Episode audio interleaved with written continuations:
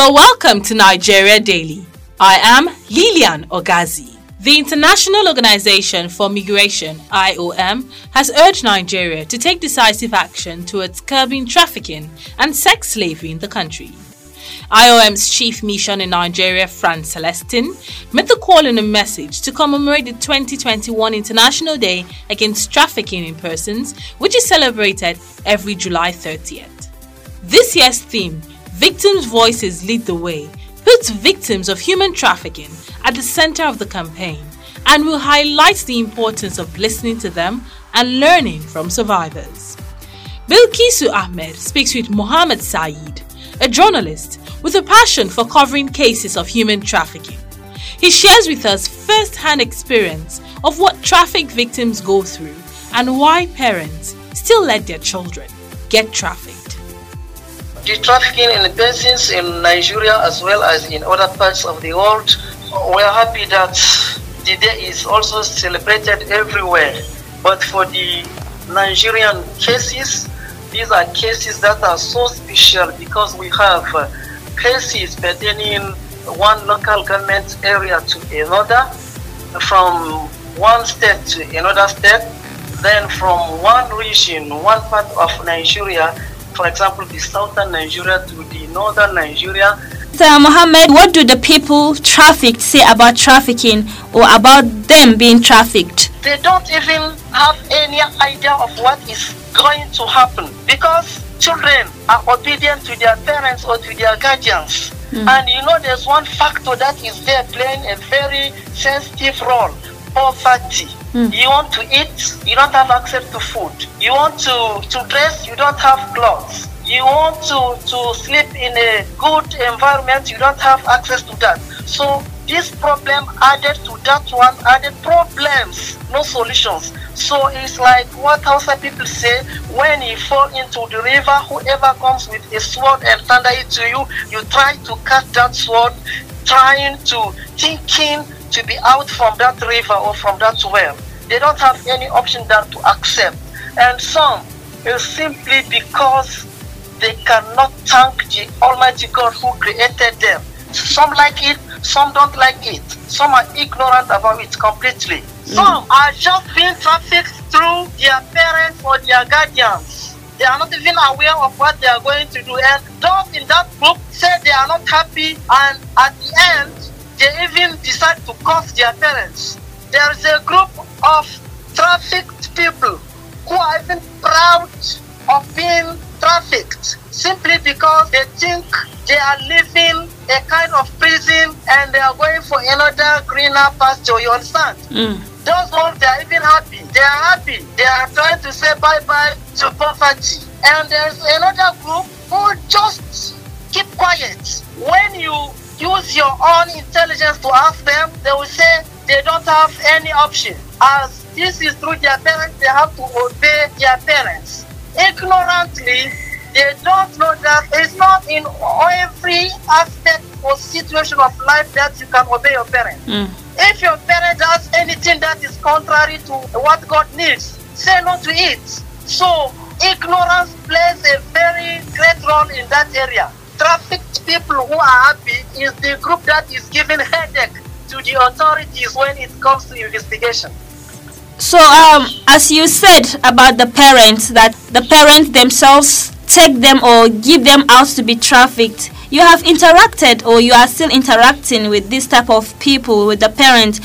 What do they normally say about their children being trafficked? Most of them refuse to say the truth about where about the whereabouts of their children. Mrs. So person, where is your daughter? We don't see her. Uh, she she visited her brother or she visited her uncle, she visited her aunt in places, which is a lie. At the end of the day, these people may have some people that they think they trust them.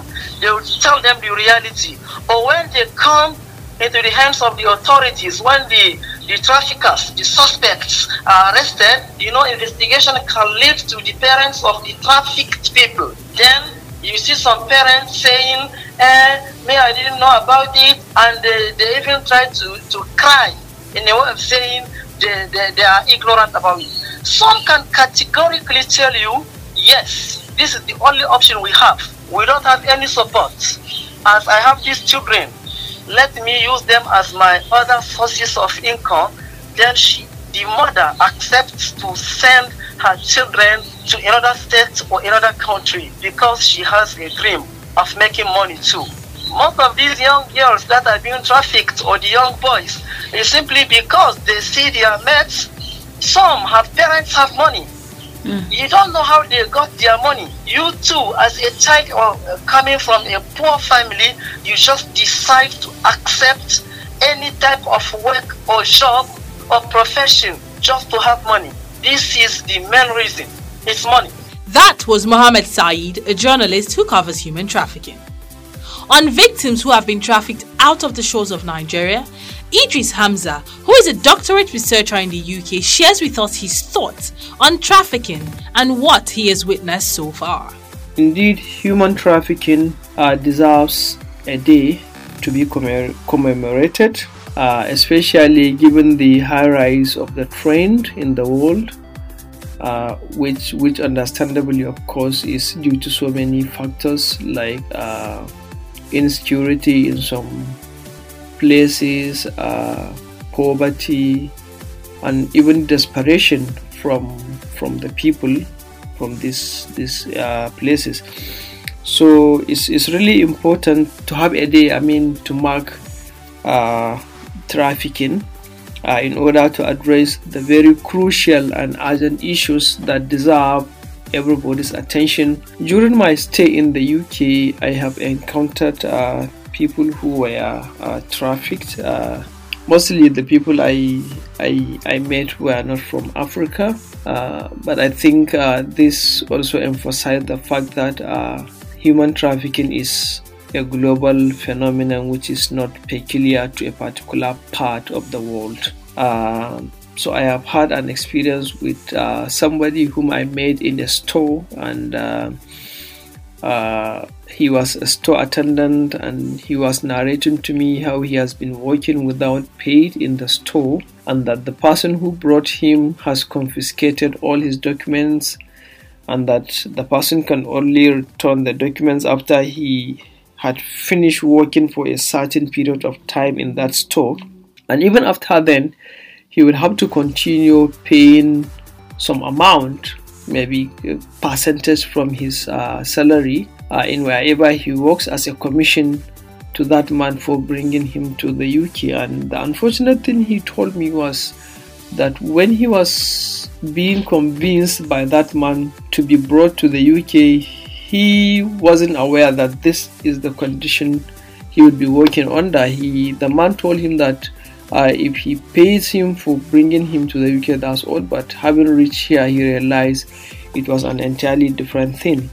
I also encountered two ladies who were living with some men uh, under the pretext that these men were their husbands, but in reality, um, they told me that um, these men were not their husbands and they were just uh, they just helped them come. So what they usually do i can't say really but um, they usually leave home in the night and then you see them early in the morning hours coming back and the way they dress and all that so but the bottom line is that whatever these ladies earn they also pay these people part as a kind of commission for bringing them uh, to the uk uh, i haven't met anybody from nigeria maybe due to the fact that the area I live, there are no many Nigerians. What is the government doing to curb trafficking within and outside the country? Let's talk to Josiah Emerole, who is the Director of Public Enlightenment of the National Agency for the Prohibition of Trafficking in Persons, NAPTIP, on the government's effort to check the problem. The crime of trafficking is is not such that you will at all time know when it happens, know the number of people who are moving, okay. who I would say is uh, clandestine in nature. So you may not be able to know who moves out as a result of trafficking at any particular time. All you can know is statistics based on the victims that come into your uh, your organization through rescue operations or those who walk into your place to say this what has happened to them and after investigation you you know that sure What is the government doing so far to curb trafficking? First of all, um, you are aware that government through National Assembly came out with the Trafficking Enforcement and Administration Act, which established NAPTIP. That is one effort of government by establishing NAPTIP and prohibiting everything that has to do with tra- uh, trafficking, no matter whatever it is, so long as the trafficking is prohibited by the Nigerian government. Okay. Secondly, Nigeria is a signatory to the Palermo Protocol, which prohibits trafficking in persons. And then through NAPTIP and other partners, we have been fighting against human trafficking using various strategies strategies of prevention, strategies of protection, strategies of uh, prosecution, partnership, and policy making. These are strategies that have been put in place, and for the World Day, Nigeria has subscribed to what the United Nations said that all state parties should, on the 30th July of every year, celebrate the World Day Against Human Trafficking by holding various activities to create awareness of the plight of, of uh, victims of human trafficking. What is being done to curb trafficking within Nigeria? Because we see most of these interventions that come out for people that are coming into the country that were trafficked to Europe and other countries. Meanwhile, within Nigeria, we have a high case of trafficking that happens within the country. So, is NAPTIP aware and what are they doing to curb that that happens here at home?